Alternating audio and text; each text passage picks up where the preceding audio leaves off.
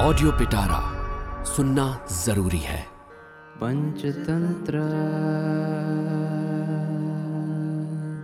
नमस्कार मेरा नाम है रिचा और आप सुन रहे हैं ऑडियो पिटारा और मैं लेके आई हूँ विष्णु शर्मा की लिखी संपूर्ण पंचतंत्र की कहानियाँ। इस कहानी का नाम है बुद्धि विद्या से श्रेष्ठ। किसी स्थान में चार ब्राह्मणों के पुत्र आपस में मित्रता से रहते थे। उनमें तीन शास्त्र के पारंगत थे परंतु बुद्धिहीन थे। किंतु एक केवल बुद्धिमान था, परंतु शास्त्र नहीं जानता था। एक समय उन मित्रों ने आपस में सलाह की कि विद्या से क्या लाभ? यदि उससे विदेश में जाकर और राजाओं को संतुष्ट करके धन न कमाया जाए। इसलिए चलो, पूर्व देश चलें। ऐसा कहकर वे चल पड़े। कुछ दूर जाकर उनमें से जो सबसे बड़ा था, वो बोला, अहो, हम में एक अर्थात चौथा मित्र विद्याहीन है, और राजा से मुलाकात विद्या के बिना केवल बुद्धि से प्राप्त नहीं होती। हम इसको अपनी कमाई का हिस्सा नहीं देंगे इसलिए ये अपने घर लौट जाए। दूसरे ने कहा, सुबुद्धे, तुम अपने घर जाओ, क्योंकि तुम में विद्या नहीं है। तीसरे ने कहा, तुम्हें ऐसा नहीं कहना चाहिए। हम बचपन से एक स्थान में साथ साथ खेले हैं, इसलिए ये भी हमारे साथ आएगा। हमारे कमाए हुए धन के आप भी बराबर के हिस्सेदार होंगे।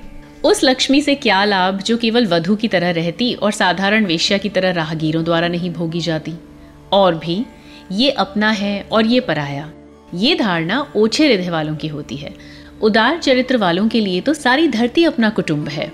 इसलिए ये भी हमारे साथ चलेगा। आगे चलने पर उन ब्राह्मण पुत्रों ने जंगल में एक मरे हुए सिंह की हड्डियाँ पड़ी देखी। तब उनमें से एक ने कहा, अहो, आज हम अपनी विद्या की परीक्षा करेंगे। देखो, ये कोई मरा हुआ जीव पड़ा है।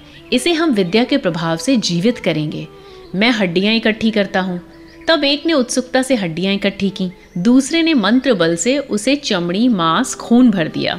तीसरा जब उसको जीवित करने लगा तो सुबुद्धि ने रोक कर कहा, ठहरो, ये सिंह जीवित किया जा रहा है।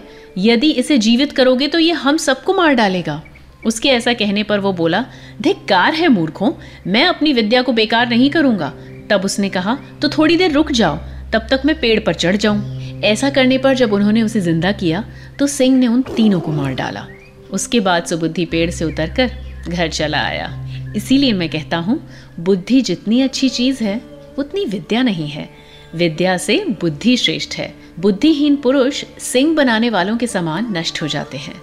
और भी कहा है, शास्त्र में कुशल होते हुए भी लोकाचार से हीन लोगों की उन मूर्ख पंडितों के समान हंसाई होती है।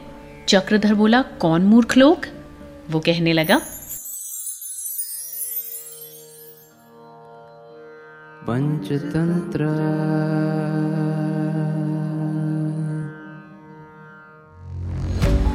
ऑडियो पिटारा सुनना ज़रूरी है।